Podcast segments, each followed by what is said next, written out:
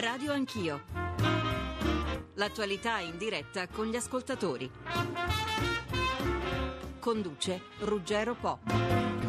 Buongiorno a tutti, la svolta di Renzi va alla prova delle borse. Nelle prossime ore sapremo quanto l'azione del governo venga presa sul serio dai mercati. Come sapete ci sono i sostegno ai redditi più bassi, ci sono i nuovi interventi sull'apprendistato e sui contratti di lavoro, ci sarà il taglio dell'IRAP aumentando le tasse sulle rendite finanziarie ma non i titoli di Stato e poi i risparmi sulla spesa pubblica, l'edilizia scolastica, il piano casa per aiutare le famiglie maggiormente in difficoltà. Interventi argomenti che questa mattina discutiamo con voi e con il ministro Maurizio Lupi che è qui con me e che saluto. Buongiorno ministro. Buongiorno a lei e buongiorno a tutti gli ascoltatori. Gli ascoltatori sanno che per intervenire devono chiamare l'800 050001 con noi anche eh, per questa prima parte il direttore del Mattino di Napoli Alessandro Barbano. Direttore, buongiorno. Buongiorno a voi. Ministro Lupi, eh, tante sono le cose, eh, lei come Ministro delle Infrastrutture si occupa del piano casa che le chiederò di illustrarci dettagliatamente, ma voglio partire dalle cose che maggiormente hanno fatto notizia, voglio partire dalle buste paga. 80 euro al mese in più, forse anche 100 da maggio per tutti gli stipendi sotto i 1500, ma solo da maggio. Aprile era troppo presto, non ce la facevamo, perché qui c'è bisogno di, di soldi in più.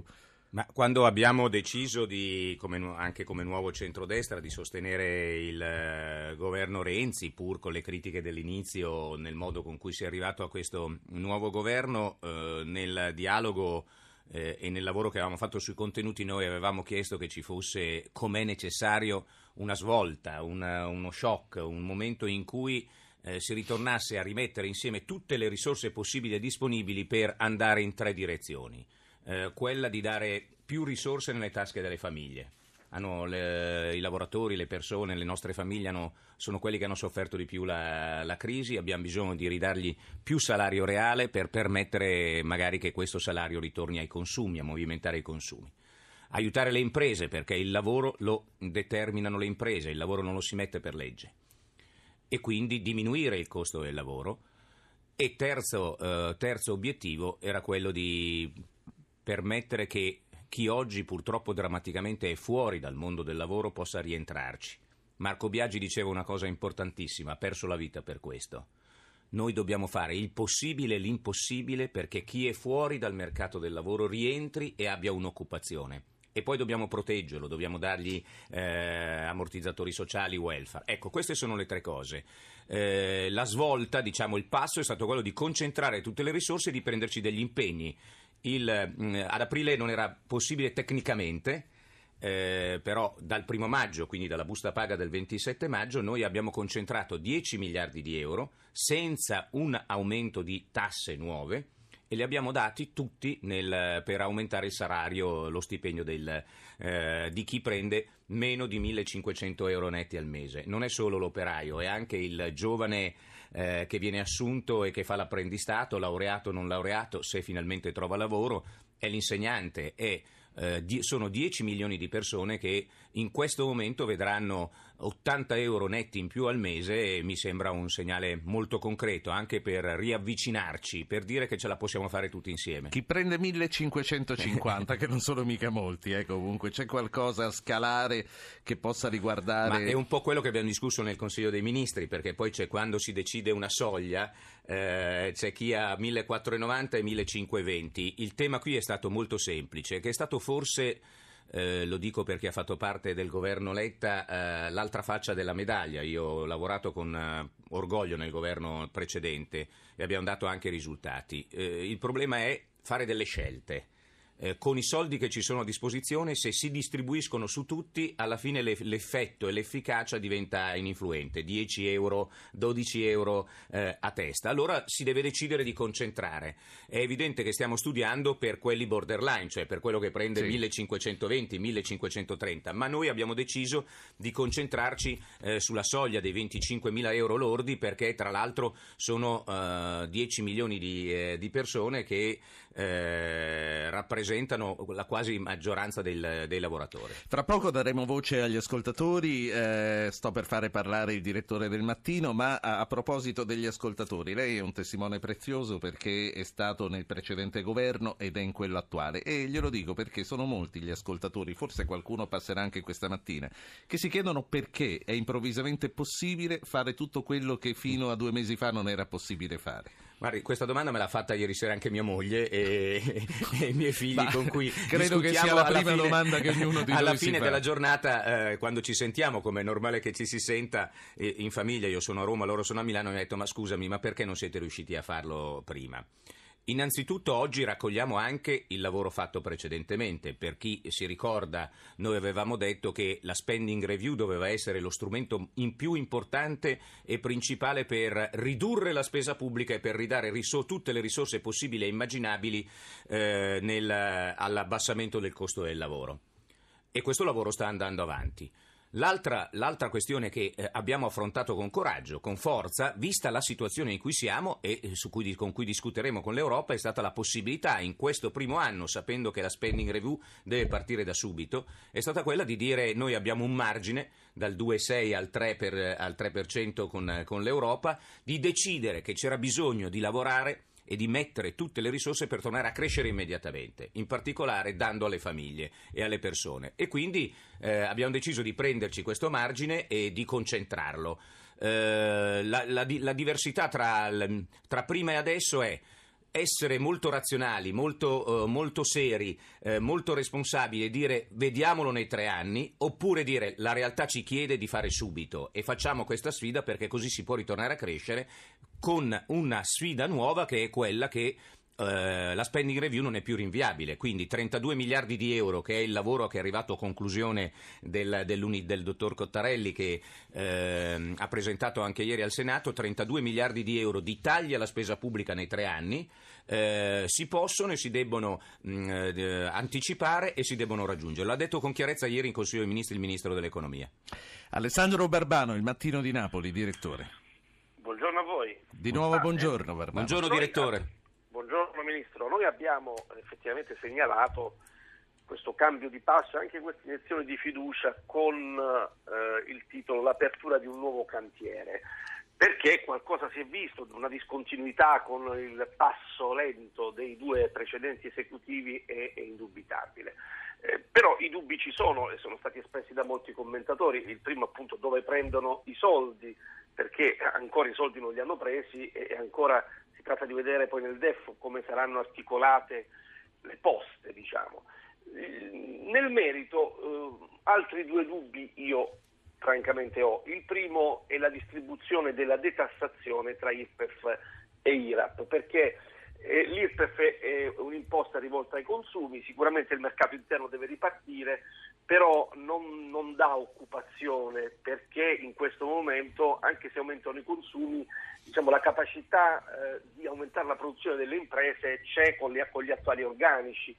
E, e, e, comunque mi pare una, una misura più volta diciamo, a cogliere un accento elettorale delle prossime europee, lo stesso Renzi lo ha dichiarato, mentre l'IRAP avrebbe portato probabilmente un impatto economico sì. eh, maggiore sulla crescita. E quindi in questo senso questo governo ha ceduto un po' alla dimensione mediatica, se è vero questo, però spero di essere smentito. Il secondo punto su cui vorrei sollecitare l'attenzione del Ministro è la riforma del lavoro, dove effettivamente e, e le buone intenzioni ci sono, il fatto che siano state annunciate è già un dato positivo, ma si tratta di annunci, perché al di là del decreto che corregge gli effetti della riforma Fornero, eh, il vero problema sarà quello poi di introdurre per via eh, legislativa e quindi con un disegno di legge quella flessibilità eh, che superi il, il, la dualità di un mercato del lavoro fatto di 15 milioni di eh, garantiti e 7 milioni di sfigati, chiamiamolo di precari. Allora, ce la farete con questa maggioranza sì. dove non, non, mancano le punte massimaliste e con queste parti sociali di questo paese che poi cambiare non vuole a introdurre un principio rivoluzionario per questo. Sì, tra paese? l'altro io posso già annunciare che nella seconda parte ci sarà Susanna Camusso in collegamento telefonico, quindi anche con lei approfondiremo questa parte. Lei certamente non lo vuole, la flessibilità non la vuole, l'ho detto chiaramente. Ma gliela daremo. allora, Ministro Direttore, la ringrazio della domanda eh, e le rispondo, spero, eh, molto concretamente e anche con molta sincerità. Eh, dal mio punto di vista, primo, eh, se noi avessimo fatto, facessimo una manovra co- prendendo tra l'altro 10 miliardi di euro, che in un momento come questo sono preziosissimi perché sono eh, le ultime risorse che abbiamo a disposizione per eh, giocare alla nostra scommessa di rilancio e di aiuto alle famiglie e imprese e le destinassimo in una direzione piuttosto che nell'altra solo per scopi elettorali saremmo degli irresponsabili. Eh, la realtà è più grande delle intenzioni, grazie a Dio, anche della politica e ci sta costringendo a capire che qui o la scommessa la vinciamo tutti insieme oppure il paese cade tutto insieme e poi i cittadini, come ha detto anche ieri Renzi, hanno ragione a mandarci a casa. Allora, eh, noi abbiamo agito con questa manovra e agiremo con questa norma nei prossimi mesi con tempi certi, perché anche qui bisogna smetterla con noi politici, quindi non gli altri politici che dicono che la colpa è sempre degli altri e quando arrivano al governo non si assumono le responsabilità di fare. Ci siamo dati delle date. Le date sono certe, le date arrivano, se la, nella busta paga non ci saranno gli 80 euro, la gente capirà che li abbiamo presi in giro. E tra l'altro sono prima delle elezioni e quindi, e quindi magari non ci voterà. Allora, eh, uno degli elementi eh, che basta andare in giro è oggi il salario reale, cioè lo stipendio dei nostri... Noi avevamo costo del lavoro più alto d'Europa e gli stipendi più bassi d'Europa eh, negli ultimi anni. La spesa delle famiglie si è contratta, ci sono persone che non, non solo non ce la fanno a fi- andare a fine mese, ma eh, tirano la cinghia per arrivare a, eh, a, a rispondere ad una qualità della vita minima. Quindi la prima cosa che anche gli imprenditori ci dicevano, eh, basta andare in mezzo, non solo nelle associazioni, in mezzo alle persone, dice date una mano ai miei operai a prendere di più. Io non ce la faccio a dargli più soldi, perché ogni volta che gli do un euro in più me ne costano tre.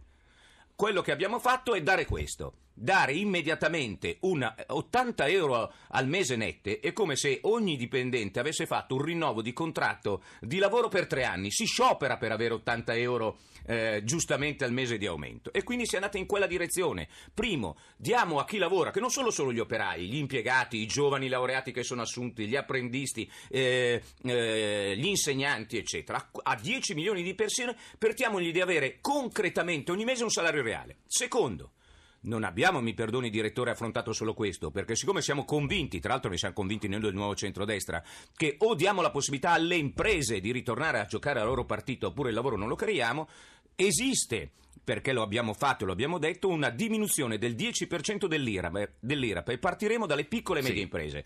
Terzo, c'è anche una diminuzione del costo dell'energia del 10%. Oggi le imprese non sono concorrenziali con le loro imprese tedesche e francesi perché pagano il 30% in più del costo dell'energia. Quarto, mi perdoni, noi abbiamo fatto due decreti. Il decreto entra immediatamente in vigore. E mi sembra che ci siano dei segnali perché per decreto dire che basta, assumiamo per tre anni grande flessibilità sul tema delle assunzioni a tempo determinato, la questione dell'apprendistato che era diventata una rigidità per cui uno non aveva... Ecco, mi sembra che siano dei segnali concreti, sì. eh, molto concreti. Dobbiamo fare ancora molto, eh.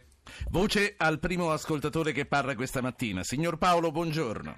Buongiorno a tutti. Salve a tutti. Buongiorno. Eh, dunque, intanto credo che debba essere apprezzato e mh, si debba tenere in considerazione la tempestività e dire- un cambio di direzione di marcia rispetto al, eh, a quello che si è visto negli ultimi tempi. Ma a parte questo, io chiederei un attimo una riflessione a lei e ai suoi ospiti su un aspetto. E cioè vorrei guardare un pochino più da lontano queste misure per vederle più nel medio periodo. Cioè voglio dire, ho l'impressione che tanto sul lato degli interventi positivi, diciamoli così, quanto sul lato del reperimento delle risorse che servono per questi interventi, si sia guardato più al breve periodo che non effettivamente ad un sì. cambio di struttura. E quindi eh, volevo mh, appunto eh, chiedere se se, se, ci fosse stata la possibilità, visto anche come devo dire, eh, il, il, clima positivo che c'è attorno a questo governo in questo momento, se non fosse stato e se non sia ancora il momento di prendere delle iniziative che guardino più al medio periodo e quindi cambiare sì. in modo più strutturale le cose rispetto a quanto sia stato fatto e comunque eventualmente in aggiunta a questo. Grazie Paolo, Ministro. Voi, eh, ringrazio anch'io Paolo perché mi permette di dire, spero brevissimamente e sempre mi auguro in maniera molto chiara, che eh, ha assolutamente ragione la, nel, nel, suo ragionamento. Noi abbiamo eh, previsto interventi di brevissimo termine che devono dare immediatamente loro, eh, il, la loro efficacia, sono quelli che sono stati illustrati. Secondo, non è pensabile eh, ragionare solo sul breve termine, noi dobbiamo cambiare radicalmente l'impostazione del nostro Paese. Le riforme istituzionali e costituzionali, diminuzione del numero parlamentari, eh, Renzi aveva addirittura detto, io ho detto, noi abbiamo detto che abbiamo la scommessa di eh, eliminare il Senato, eh, passare al monocameralismo, eccetera, ma ancora più importante con delle date le riforme che, di cui c'è bisogno, la riforma della pubblica amministrazione, la riforma fiscale. Noi entro a maggio vogliamo fare la riforma della pubblica amministrazione, a giugno vogliamo fare la riforma fiscale, cioè dobbiamo arrivare al primo luglio quando riprenderemo e prenderemo dopo tanti anni la presidenza dell'Unione sì. Europea non con i compiti fatti, ma con un'Italia cambiata. E infine abbiamo detto la riforma della giustizia. Quindi in sei mesi perché il tempo ormai è il fattore indispensabile, noi non, ce la, non noi, eh, il paese non ha più tempo, noi dobbiamo avere il coraggio di fare questo, portandoci dietro fatto, eh, il Parlamento. Però se si va con le leggi deleghe, eh, intanto annunciamo, poi le riforme arriveranno coi tempi del Parlamento. Beh, intanto i decreti eh, entrano immediatamente in vigore e, e quindi distingueremo nel passaggio tra eh, decreti e legge deleghe. Poi io direi che anche il Parlamento assume, si assume la sua responsabilità e deve ritornare ad essere quell'istituzione grande eh, che è al servizio del proprio paese. Quindi anche la sfida di tempi, il Parlamento stesso tante volte ci chiede al governo di non fare decreti ma di fare leggi.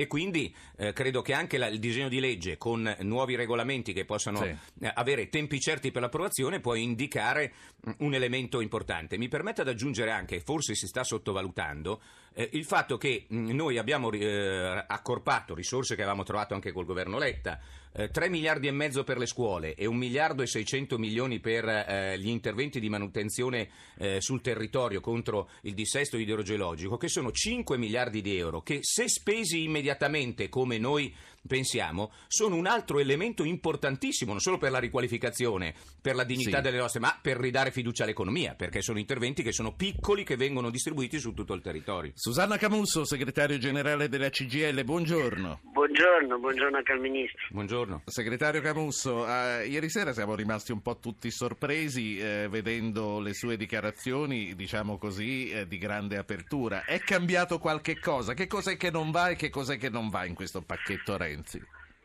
Beh, intanto non bisogna rimanere sorpresi, come abbiamo sempre detto noi apprezziamo quando ci sono i risultati e continuiamo a premere affinché ce ne siano, ce ne siano degli altri, per cui eh, nel, nel, nelle, negli annunci che sono stati fatti ieri la prima cosa fondamentale che c'è è che c'è una restituzione fiscale al lavoro dipendente che è fatta con attenzione a tutto il mondo del lavoro, quindi i dipendenti, chi, ma anche le forme parasubordinate, anche chi ha un reddito così basso che per esempio l'IRPEF non gli avrebbe dato una, una risposta, quindi questa è sicuramente una, una, cosa positiva. Da tanto tempo noi diciamo che il problema del Paese è la domanda e non l'offerta e quindi bisognava agire sui redditi e sui redditi bassi in particolare. Infatti in questo ci piacerebbe dire che bisogna dare analoga soluzione anche al mondo delle pensioni, in particolare delle pensioni, delle pensioni basse e quindi quando ci sono dei risultati bisogna dirlo, così come pensiamo che sia assolutamente giusto il fatto che si sia annunciato piano scuole, intervento sul dissesto idrogeologico, anche qui noi dicevamo intervento pubblico, creare lavoro, rimettere in moto investimenti, avere cura del nostro paese, quindi dell'istruzione e del, e del territorio. Eh, sì. Poi invece siamo molto più perplessi, anche se aspettiamo i testi per poterli valutare, sulle questioni del mercato del lavoro, nel senso che ci pare che eh, l'idea del contratto a termine prolungato e senza causale le stesse modalità di semplificazione dell'apprendistato non vadano nella direzione delle maggiori tutele che pure il Presidente del Consiglio aveva annunciato. C'è troppa flessibilità secondo lei, anche se dice ci riserviamo di vedere quello che sarà eh, nei dettagli il loro programma? Non c'è dubbio, eh, l'annuncio era stato rimettiamo in ordine, costruiamo una modalità che dia le tutele, invece sono, se abbiamo eh, visto giusto si sono costruite delle, delle soluzioni che continuano a moltiplicare le forme di flessibilità. Lei dice eh, ci hanno ascoltato, anche senza la concertazione hanno fatto le cose che avremmo voluto fossero fatte, hanno cominciato dall'IRPEF, quindi dai lavoratori dipendenti e dai pensionati. E hanno cominciato dalle detrazioni, non dall'IRPEF, cioè da un intervento specifico sul lavoro.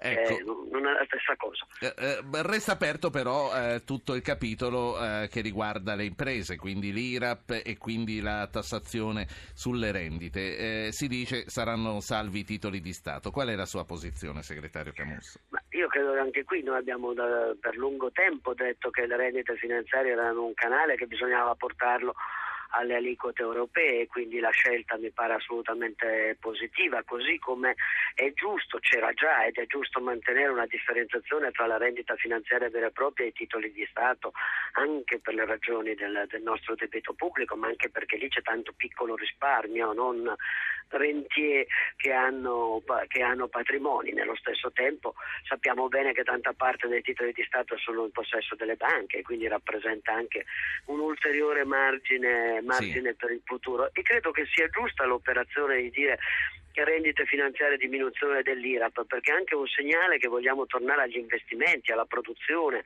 invece che alla rendita, che alla rendita finanziaria. E intervenire sull'IRAP, quindi sulla quota di carico fiscale che riguarda anche il lavoro può essere un certo. significativo stimolo all'assunzione. Ultima valutazione prima di ridare la parola al Ministro Lupi. Spending review, eh, ci sono un 15% di, di, pensioni che verranno intaccate, eh, si parla di pensioni sostenute ma alla fine eh, sappiamo che eh, sono eh, pensioni che comunque si aggirano sui 3.000 euro. Eh, voi che cosa proponete e dove ponete dei limiti? Ma guardi, noi abbiamo un problema che intanto la grande parte delle pensioni eh, sono pensioni sotto i 1000 euro, quindi dire che si interviene sul lavoro dipendente e non su loro dal punto di vista dei consumi della domanda e dell'equità sociale non è, non è giusto. Abbiamo sempre detto che le cosiddette pensioni d'oro, di metalli preziosi vari, eh, erano bacino possibile di richiesta di contributo, continuiamo a sostenerlo. Certo dove si mette l'asticella è fondamentale, nel senso che se si parla di pensioni a 2.500-3.000 euro lordi, probabilmente l'asticella è troppo bassa e si rifinisce esattamente nello stesso meccanismo del blocco delle rivalutazioni precedenti, che è stato anche quello un sì. punto di recessione per la nostra economia. Ecco. Quindi giusta ecco. l'idea, dove l'asticella indica quale equità sociale si propone. Ecco. E poi la saluto, lei dove la metterebbe l'asticella, dovesse indicare una cifra in questo momento? Eh, ma guardi, io penso che bisogna mettere un'asticella che salvaguardi tutto ciò che è il classica pensione da 40 anni di lavoro e di contributi, cioè bisogna proteggere le pensioni da lavoro. Grazie, grazie a Susanna Camusso, segretario generale della CGL. Ministro Lupi. Ma, eh, su alcune cose condividiamo, su altre no, ma come è giusto che sia. Tra l'altro eh, Susanna Camusso è appunto, come è giusto che sia, il rappresentante del, di un sindacato e, del, eh, e fa eh, e tutela gli interessi proprio, dei propri lavoratori. Noi come governo dobbiamo guardare all'interesse di tutti i cittadini, compresi dei lavoratori. Eh, io credo che eh, sul tema della flessibilità eh, bisogna sempre guardare la realtà. La legge Fornero, abbiamo ieri il Ministro del Lavoro in Consiglio dei Ministri ha dato i numeri, nel senso i dati, non i numeri, ma i dati eh, degli effetti della legge Fornero, ha, ha provocato negli ultimi due anni la maggiore rigidità, ha provocato la diminuzione di assunzioni. Quindi noi dobbiamo portare il più possibile la gente a lavorare poi dobbiamo lavorare sul dargli le garanzie. Se un giovane viene assunto a contratto a tempo determinato e va in una banca e deve chiedere un mutuo, è giusto che possa avere il mutuo per comprare la prima casa con delle garanzie che lo Stato può mettere perché questo è il tema, ma pensare di irrigidire il mercato del lavoro per cui alla fine nessuno assume più nessuno, perché oggi come oggi eh, è evidente che tu non puoi, eh, rispetto alla situazione del mercato che hai, essere certo di prenderti una persona e portartela fino a per vent'anni, è un sì. conto. Secondo, io credo che, lo devo dire con forza, eh, sulle imprese noi stiamo facendo un lavoro e continueremo. A maggio eh, avrà effetto la legge di stabilità che vede la diminuzione di un miliardo, eh, virgola due eh, per contributi INAIL che le imprese pagano, inizia a diminuire. A questo si aggiungono i 3 miliardi di euro dell'IRAP che noi lavoreremo, su cui noi appunto eh, lavoreremo. Terzo, terzo, elemento, il costo dell'energia come ho, come ho detto prima. Sul tema Eh, noi credo che dobbiamo lavorare. Ieri in Consiglio dei Ministri l'intervento mio e di Angelino Alfano eh, è stato molto chiaro. Abbiamo i redditi da lavoro dipendente, ma abbiamo anche una nuova, l'altra tipologia di lavoro, che sono le partite IVA, che sono le persone che non hanno, che aprono una partita IVA perché hanno il coraggio o non trovano lavoro, hanno il coraggio di affrontare eh, in, da, da, lavoratore non dipendente eh, il mondo del lavoro, che non hanno dipendenti che magari guadagnano anche loro meno di 25 mila euro. Noi abbiamo detto eh, ieri in Consiglio dei Ministri che bisogna trovare la modalità con cui anche queste persone possano essere aiutate. La proposta che abbiamo fatto è stata quella di un 10% di, tassa- di, di, di tassazione fissa e di semplificazione complessiva. Questo è il quadro degli interventi. Sulle pensioni non ne abbiamo ancora discusso. Io credo che assolutamente debbano. Il tema è che è, si deve anche proteggere oggi uno che prende 3 mila euro di pensioni lorde al mese. Non è una persona ricca, se poi ha pagato 40, 40 anni di contributo. Quindi dobbiamo stare molto attenti sul tema delle pensioni e alla demagogia, perché con la demagogia non si va da nessuna parte. Noi dobbiamo unire il paese e non dividerlo, non fare la contrapposizione tra classi sociali che non è mai appartenuta alla storia di questo paese. Ci sono 120 secondi di pubblicità e ripartiamo dal direttore del mattino per un secondo e ultimo intervento. State con noi. Piano Renzi, il ministro Maurizio Lupi in studio con noi questa mattina a Radio Anch'io, 800 05 0001 il numero per gli ascoltatori per intervenire. Saluto Antonio Polito, editorialista del Corriere della Sera, ora collegato. Buongiorno Polito. Buongiorno a voi. Ma vorrei dare la parola per concludere il suo intervento nella prima parte a Alessandro Barbano, direttore del Mattino. Prego, direttore. Ma una misura di breve periodo eh, che, che, che, riguarda il ministro Lupi e quindi ne approfittiamo perché parliamo da Napoli è quella della nomina del presidente dell'autorità portuale, che è la più grande impresa eh, della città di Napoli e che eh, vive un commissariamento drammatico ormai da tre mesi, è, è, scaduto ieri il decreto ma non si è visto il nuovo, quindi non c'è proroga, ma soprattutto non c'è la nomina del Presidente che sarebbe, eh, ripristinerebbe una fisiologia naturale sì. in, questa, in, questa, impresa. Allora, eh, Lupi aveva prima indicato un parlamentare del PDL, Riccardo Villari, si diceva in qualche modo anche sotto pressione di Berlusconi. Oggi si dice il contrario, che siccome Lupi ha rotto con Berlusconi non vuole più nominarlo. Eh, Ministro, come stanno le cose? Ce lo vuole dire? Grazie intanto a Alessandro Barbano per essere intervenuto questa mattina. E, e, e devo dire, che futuro attende il nostro? Tanto di cappello al direttore del mattino che ne approfitta per fare una domanda ovviamente che riguarda il, il eh, Napoli e, e la sua regione. Rapidissimamente. Eh, ov- noi eh, ovviamente prorogheremo, perché essendo scaduto il commissario Angrisano, eh, in questi al- di altri tre mesi il commissario e poi eh, dovremo procedere, come eh, il direttore sa, eh, alla nomina del, del, del, presidente dell'autorità portuale. Mm, il, quello che a me interessa qui dire è una cosa, a proposito di riforme, 24 autorità portuali in Italia non hanno più senso. Noi dobbiamo avere il coraggio di iniziare anche a, re- a razionalizzare ed andare nella direzione opposta. Otto grandi eh, autorità che coordinano il, eh, l'intervento su un territorio, che permettano di gestire gli investimenti in maniera razionale, che permettano di fare sistema nel nostro paese, come, così come abbiamo presentato nel Piano Nazionale degli Aeroporti 11 grandi aeroporti strategici. Questa sarà la direzione che dobbiamo prendere perché eh, se no il paese perderà la sua competitività. Eh, poi parleremo con il direttore strada... direttamente sul futuro del porto di Napoli. La strada è piuttosto accidentata, credo. no, no, la strada le... è la sfida delle riforme poi, del paese. Perché poi abbiamo visto, si parla di commissariati, si parla di sedi RAI, si parla eh. di tante cose da ridurre eh, nell'impatto, diciamo così, eh, numerico. Eh, c'è un ascoltatore e poi passo a Antonio Polito. L'ascoltatore è Simone. Buongiorno Simone. Buongiorno a tutti voi. Prego. Volevo solo dire una cosa, conoscendo la trasmissione sarò brevissimo. Uh, I famosi 1000 euro di Renzi, uh, tutto bello fino ai 1500 euro, benissimo, ma la domanda mia è, ci guadagna 1600 euro ed è monoreddito, con due figli e mogli a carico e con un mutuo da pagare, per queste persone c'è pensato qualcosa? La ringrazio a tutti voi. Grazie a lei Simone, un po' avevamo già risposto a questa domanda, eh, comunque vale la pena di ricordarlo perché sono tanti e poi vorrei riprendere anche il discorso delle partite IVA eh, che eh, sono, sono, situazioni altrettanto precarie. Eh, ha esattamente ragione il, l'ascoltatore che ha posto questa domanda, ma l'avevamo già detto nella prima parte, in Consiglio dei Ministri noi abbiamo stabilito 10 miliardi di euro e sono le risorse da destinare a dare più eh, soldi eh, in, in, tasca alle eh, famiglie italiane. Eh, il target che ci siamo posti è quello dei 25 mila euro lordi. In discussione, siccome tra l'altro si lavorerà sulle detrazioni, non solo sull'IRPEF c'è, e ne abbiamo discusso ieri, anche questo tema eh, cioè il reddito monofamiliare, il fatto di avere figli a carico, come riusciamo ad essere equilibrati e giusti, perché è evidente che chi guadagna 1500 euro e, ed è da solo e non ha figli è diverso da chi guadagna eh, 1500 euro e un monoreddito ha dei figli a carico. Quindi sì. il lavoro de, da fare in, que- in, questo mese con l'economia e con la discussione col, globale è di essere il più giusti e il più equilibrati possibile. Antonio Polito, direttore, come, come ci sembra questo piano Renzi? Ci convince?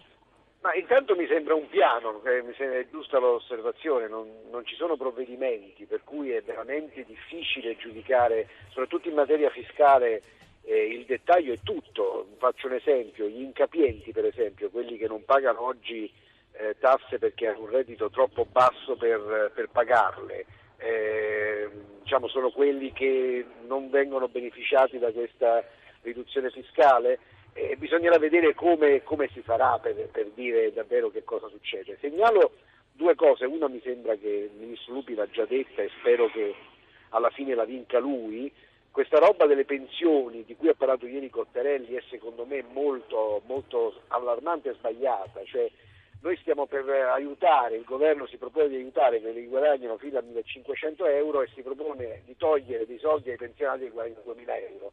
Non, non lo trovo una cosa sensata, anche perché quei pensionati che guadagnano 2000-2500 euro li guadagnano in gran parte grazie ai contributi che hanno versato durante una vita lavorativa. Sì, no, e qua torna in campo l'asticella appunto che sarà importante determinare dove sì, va messa. Ma non solo l'asticella ma anche il criterio, perché guardate nella materia pensionistica ci sono dei casi di ingiustizia, cioè persone che guadagnano troppo per quello che hanno accumulato nel corso della vita, però ci sono anche molti casi di persone che guadagn- magari guadagnano meglio di altri ma perché hanno prodotto e pagato tasse per 35-40 anni. Cioè, voglio dire, se uno certo. rispetta il lavoro, deve rispettare anche il lavoro che si è svolto nel corso una vita, se no finiamo per penalizzare quelli che hanno lavorato di più. E, e l'altra cosa che volevo segnalare è l'aumento delle, rendite, delle tasse sulle rendite finanziarie, perché è vero che è un'armonizzazione con no, numeri europei, con cifre europee, però noi sappiamo anche che in Italia il risparmio è spesso un risparmio di piccole eh, famiglie, di famiglie, di piccole, diciamo, non, non, non, non grande, e se non vado errato quell'aumento riguarda anche i conti correnti, quindi insomma è, una, sì. è un'altra cosa che si aggiunge non positiva. Eh, Ministro. No, precisiamo subito eh, perché eh, siccome su questo tema ieri mattina abbiamo fatto un lungo confronto tra me, Angelino Alfano e eh, Renzi e Del Rio proprio sul tema della, eh, delle, della tassazione, dell'aumento della tassazione sulle rendite eh, finanziarie. Allora, con molta chiarezza noi abbiamo dato la disponibilità perché è anche giusto fare un passo di questo genere di trasferire la tassazione sui rendimenti eh, finanziari, cioè sulla ricchezza che viene generata dagli investimenti, trasferirla invece sulla ricchezza che viene generata dal lavoro. Questo mi sembra una, una, una strategia politica che è giusta, a condizione che, primo, i titoli di Stato, i botte, i risparmi delle famiglie, che lo Stato ha chiesto alle famiglie di, eh, di, investire, di credere. Io ricordo ci sono stati periodi, non 600 anni fa, ma solo un anno, due anni fa, che si chiedeva alle famiglie aiutate lo Stato, aiutate l'Italia a reggere di fronte alla, alla, alla sfida della crisi. Questo non va toccato. I conti correnti non vanno toccati vanno toccati solamente, appunto, l'abbiamo detto come, con chiarezza, gli investimenti che sono destinati ad ricevere giustamente ritorni e rendimenti delle, eh, complessivamente gli investimenti che si fanno in borsa sulle, eh, su, su, su quest'area. Secondo, sulle pensioni, lo abbiamo detto ieri in Consiglio dei Ministri, eh, bisogna smetterla di fare demagogia, cioè chi è pensionato e che ha pagato i propri contributi per 40 anni e riceve 2.000, 2.200, 2.300, 2.400 euro di pensione, certo sta meglio ovviamente di uno che ne riceve 1.000, dovremmo ragionare su chi prende 1.000 euro di pensione, ma il conflitto sociale su queste cose è la guerra tra poveri, perché non è questa la strada che dobbiamo, mi perdoni l'altra cosa, io risottolineo che noi dobbiamo fare una politica equilibrata dove non c'è la contrapposizione tra il lavoratore dipendente e il lavoratore autonomo. Sono lavoratori entrambi che stanno rischiando di la propria capacità eh, la mettono a disposizione per creare ricchezza. Quindi quello che noi abbiamo detto anche di lavorare perché il lavoratore autonomo, cioè la partita IVA senza dipendenti, perché quella con i dipendenti la premieremo con l'abbassamento dell'IRAP, che sarà progressivo e quindi partirà dalle piccole eh, imprese. Allora, quello noi dobbiamo considerarlo, dobbiamo aiutarlo, così come aiutiamo quelli che prendono meno di 25 mila euro da lavoratore dipendente. È evidente che ci dovrà essere il controllo fiscale e tutto quello quindi, che noi facciamo. Questa la ringrazio per aver precisato questa cosa, questa è una notizia che fino ad ora non era uscita, la partita IVA senza dipendenti avrà dei vantaggi concreti. Eh, Ministro, prima di passare a Raul di Roma e di tornare a Antonio Polito. Piano casa, ci sono interventi importanti per inquilini e per proprietari? Sì, eh, tra l'altro appunto eh, Polito diceva è un piano, eh, complessivamente quello che è stato presentato ieri. Sì, un piano si differenzia da un sogno per il fatto che ha dei numeri, delle scadenze e si misura. Noi ci siamo dati delle scadenze col piano presentato ieri. Secondo, abbiamo fatto dei decreti. Uno dei decreti che entra in vigore è quello di affrontare, come è chiesto, è stato chiesto in questi mesi, la, eh, l'emergenza abitativa. Il decreto che noi abbiamo fatto non è il rilancio dell'edilizia su cui abbiamo lavorato eh, precedentemente con altri decreti e su cui dovremo continuamente tornare a lavorare anche con altri provvedimenti. Ma i- ieri abbiamo affrontato il tema dell'emergenza abitativa, ponendo sul tavolo due punti, non uno solo. Da una parte le famiglie che non ce la fanno che hanno sempre pagato l'affitto, che per crisi economica, perché gli, eh, eh, hanno perso il lavoro, non, pagano, non ce la fanno più a pagare l'affitto, che hanno eh, diritto ad essere sostenuti ed aiutati. Le abbiamo fatto attraverso l'aumento del fondo affitti, portandolo a 200 milioni, e attraverso l'aumento e rendendolo stabile di 266 milioni per il fondo per la morosità incolpevole. Però non abbiamo affrontato solo questo tema. Abbiamo detto che c'è anche l'altra faccia della medaglia, i proprietari di casa i proprietari di casa a cui in questi anni, ancora oggi, noi col decreto chiediamo di mettere a disposizione le loro case per affittandole con certezza del diritto dell'affitto e con certezza di riscussione per aiutare a eh, incrociare la domanda e l'offerta. Su questo noi abbiamo abbassato la cedolare secca al 10%. Abbiamo dato nel decreto, questa è la grande novità, garanzie che saranno fornite da parte dei comuni attraverso le agenzie e coperture assicurative che se tu entri eh, e, e, affitti questa casa a, a canone concordato avrai la garanzia di un soggetto terzo, cioè dello Stato e del pubblico, che alla fine del contratto la tua casa sarà liberata. Se avrai ricevuto dei danni ci sarà anche una copertura assicurativa su questo eh, ci sono soldi a disposizione, la vedo un po' scettico, ma ci sono soldi a disposizione. Terzo elemento, che ci sia la garanzia che l'affitto ti venga pagato. Altro elemento che abbiamo introdotto è la lotta all'abusivismo. Se ci sono certezze di aiuto per chi non ce la fa, e dall'altra ovviamente di certezze per chi ha affitto, l'abusivo, cioè colui che occupa abusivamente una casa, non può essere lasciato lì deve avere delle garanzie. Noi abbiamo detto che non può chiedere la residenza, che non, può, essere, non può chiedere l'allacciamento di gas e luce. Questo è il quadro. E poi abbiamo fatto un grande piano per la prima volta per la riqualificazione finalmente degli alloggi di edilizia popolare, per la possibilità che chi è affittuario in un alloggio di edilizia popolare possa riscattare la propria casa, gli diamo a disposizione un mutuo e la possibilità di eh, avere un mutuo a tasso agevolato e anche la, la famosa possibilità del, del riscatto, cioè sì. il, il fatto che dopo sette anni tu puoi decidere di acquistare la casa, la casa e dove, i sette anni sei. di affitto che hai pagato ti vengono considerati come anticipo dell'acquisto. Raul, tocca a lei, Raul da Roma. Eccomi, buongiorno, buongiorno a tutti. Buongiorno. Signor Ministro, le ferrovie, eh, l'alta velocità funziona, l'abbiamo visto da Napoli a, a, Milano, anche a Venezia, eccetera, però la maggior parte degli utenti delle ferrovie viaggia eh, sulle altre linee e che sono in condizioni veramente spaventose, specialmente nel sud sono una vergogna, un'autentica vergogna che, che, che lascia essere fatti. Eh, eh, perché non c'è un piano, eh, oppure non se ne sente parlare di un piano per l'ammodernamento di tutta la rete? È vero che gli investimenti sono, sarebbero eh, notevoli, sarebbero sì. veramente grandi, ma il ritorno pure ci sarebbe. Lei, lei sottolinea lo stato delle ferrovie del sud, ma nemmeno al nord se la passano tanto bene. Infatti, è, è quello, è, il problema sì. è centrale. Quello, il problema è che la maggior parte dei, degli utenti che stanno lì. Ecco, certo, grazie. Raul. Allora, eh, siccome io non è che faccio il ministro dei trasporti da, da, solo nel governo Renzi, l'ho fatto eh, per lo dieci mesi. Un anno, eh, sì, per dieci mesi, undici mesi sotto il, anche sotto il governo Letta, questo tema del trasporto locale, delle ferrovie locali è il, una delle priorità su cui stiamo lavorando.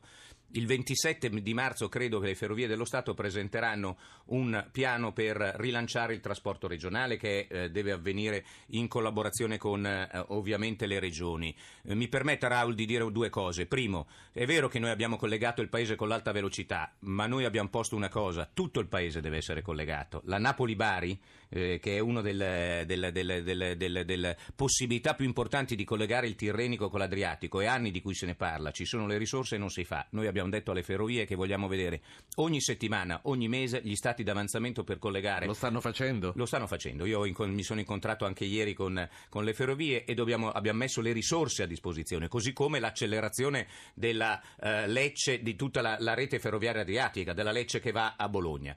Il trasporto regionale, io eh, va bene, eh, nel senso che non voglio dire la data perché personalmente ho ricevuto decine e decine di lettere da parte di eh, utenti che mi dicono esattamente quello che mi ha detto Raul. Bisogna che la politica torni in mezzo alla gente, torni a verificare personalmente anche le cose che non vanno.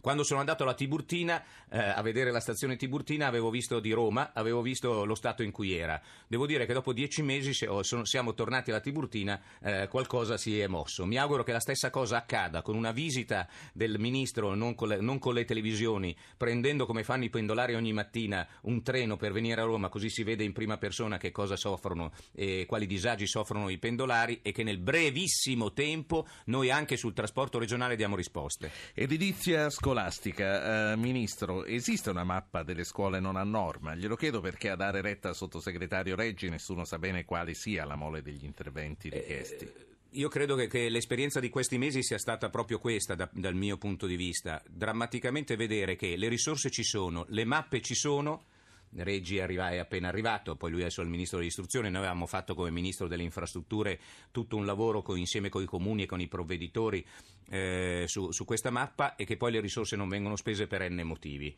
Eh, quello che abbiamo deciso di fare, eh, l'edilizia scolastica era veramente ed è una priorità, cioè eh, dare sicurezza ai nostri figli che vanno a scuola, che non succeda come drammaticamente è già successo, che mu- possano morire perché la scuola eh, perché la scuola gli crolla addosso, credo che sia un dovere morale. Allora, aver istituito un'unità tecnica di missione, che vuol dire semplicemente che hai concentrato le competenze non in dieci posti, ma in un unico posto in cui collaborano tutti i ministeri e dialogano direttamente col comune, credo che possa essere finalmente la risposta a spenderli questi soldi. Toglieremo dal patto di stabilità eh, il vincolo a tutti i comuni che spenderanno le risorse immediatamente per le scuole nel loro comune. Un secondo e ultimo intervento per Antonio Polito, Corriere della Sera, Corriere del Mezzogiorno. Antonio.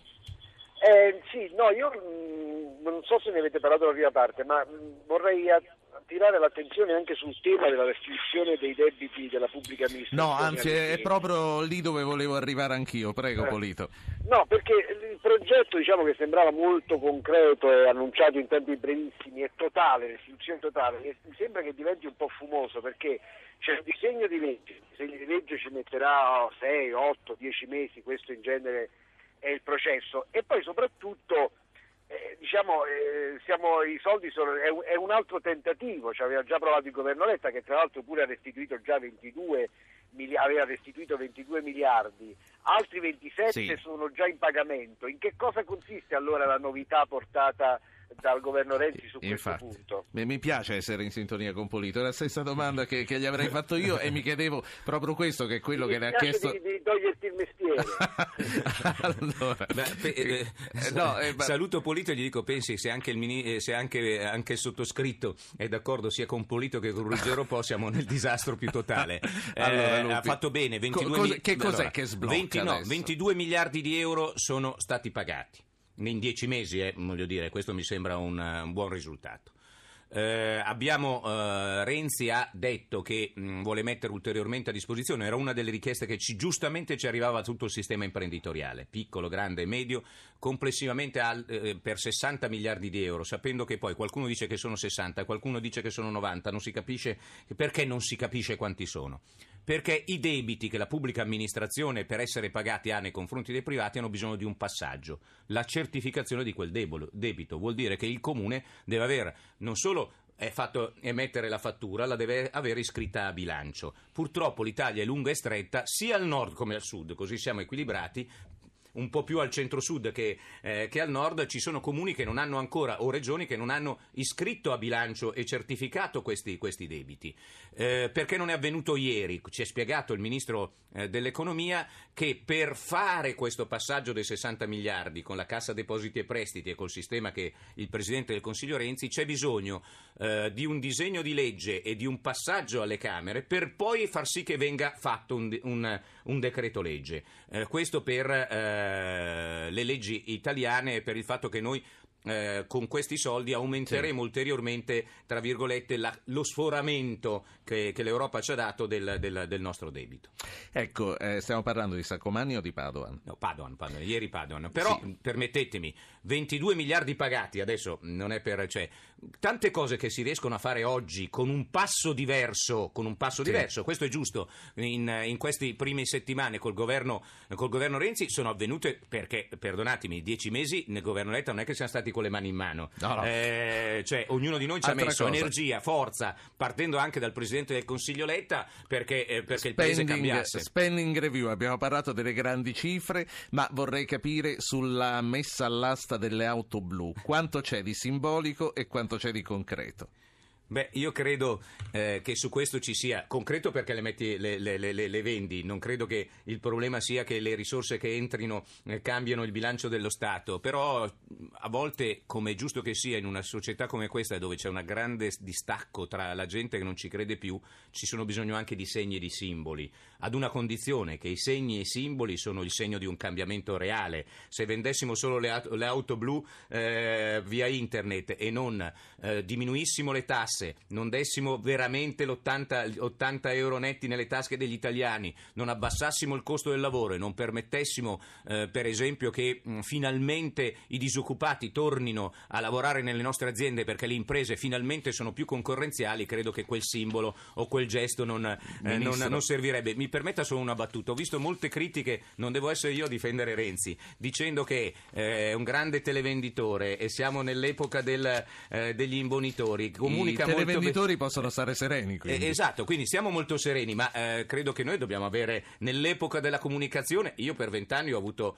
eh, una, un, un, punto di riferimento importante che è stato il presidente Berlusconi che ha cambiato la comunicazione nel nostro paese, non l'ha solo cambiata politica, ma ha anche fatto delle cose. Quindi chiederei che ci si misurasse finalmente basta con le ideologie, basta con la testa rivolta verso il passato, scaricando le responsabilità su altre. Ognuno si assuma le sue responsabilità, noi ce la stiamo prendendo fino in in fondo questa responsabilità anche con dei tempi e il primo maggio ci misureranno gli italiani. Io ho, ho un minuto ma una domanda sulla legge elettorale gliela voglio fare. Renzi dice se il Senato non cambierà abbandonerò la politica. Legge elettorale a parte, anche qui abbiamo visto che non si sta dimostrando una passeggiata. Lei ritiene che concretamente questo Parlamento potrà cambiare il Senato, anche no, abolirlo? Lo, lo deve cambiare perché eh, se abbiamo lanciato una nuova sfida che è quella di tornare alle elezioni solo dopo eh, che questo Paese sia cambiato da un punto di vista istituzionale, eh, sia cambiato, per, speriamo, anche nel suo modo di organizzarsi, nella pubblica amministrazione, nella meno burocrazia sulle imprese, questa è la sfida che abbiamo. Mi sembra che anche qui sia un modo nuovo di fare politica. Eh, assumiamoci le nostre responsabilità. Renzi ha detto, ma anche noi l'abbiamo detto, eh, se eh, non ce la faremo vuol dire che avremo fallito e quindi non è che dire, diremo la scusa è degli altri, questo non è più accettabile. Noi ce ne assumeremo le responsabilità e vuol dire che i cittadini sceglieranno eh, qualcun altro. Ma questo Italicum per come è uscito dalla Camera, le piace? Quanto c'è da cambiarlo al Senato? Mi piace, mi piace per il fatto che finalmente con il doppio turno dà certezza di sapere chi ha vinto e chi ha perso. Con il doppio turno vuol dire che i cittadini scelgono eh, ovviamente chi, deve, chi, li deve governare. Eh, ci sono ancora cose da migliorare. Io lo dico con molta chiarezza, eh, preferisco e avrei preferito il fatto che eh, Maurizio Lupi non fosse nominato ma fosse scelto dai propri cittadini con eh, se è stato bravo o non è stato bravo con la preferenza. Eh, Forza Italia e il Partito Democratico ritengono che questo non sia possibile. Abbiamo fatto un accordo, adesso al Senato secondo me dobbiamo e possiamo migliorare le cose. Abbiamo Però bisogna finito. approvarla legge. Abbiamo finito, Ministro Lupi, grazie per essere stato con noi. No, Grazie anche a voi della cortesia e eh, anche al, a chi ci ha ascoltato della pazienza. Sì, e io ringrazio anche Antonio Polito che eh, con Alessandro Barbano è intervenuto a porre eh, riflessioni, domande al Ministro. Ringraziamo Susanna Camusso e tutti gli ascoltatori. A domani. Domani daremo voce ai partiti su queste novità.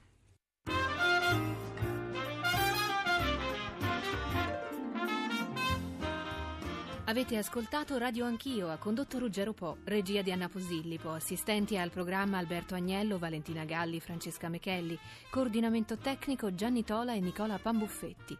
Potete iscrivervi alla mailing list e ricevere le anticipazioni sulla trasmissione del giorno dopo scrivendo a radioanchio.it. Archivio puntate podcast su www.radioanchio.rai.it. Pagina Facebook Radio Anch'io Radio 1 Rai.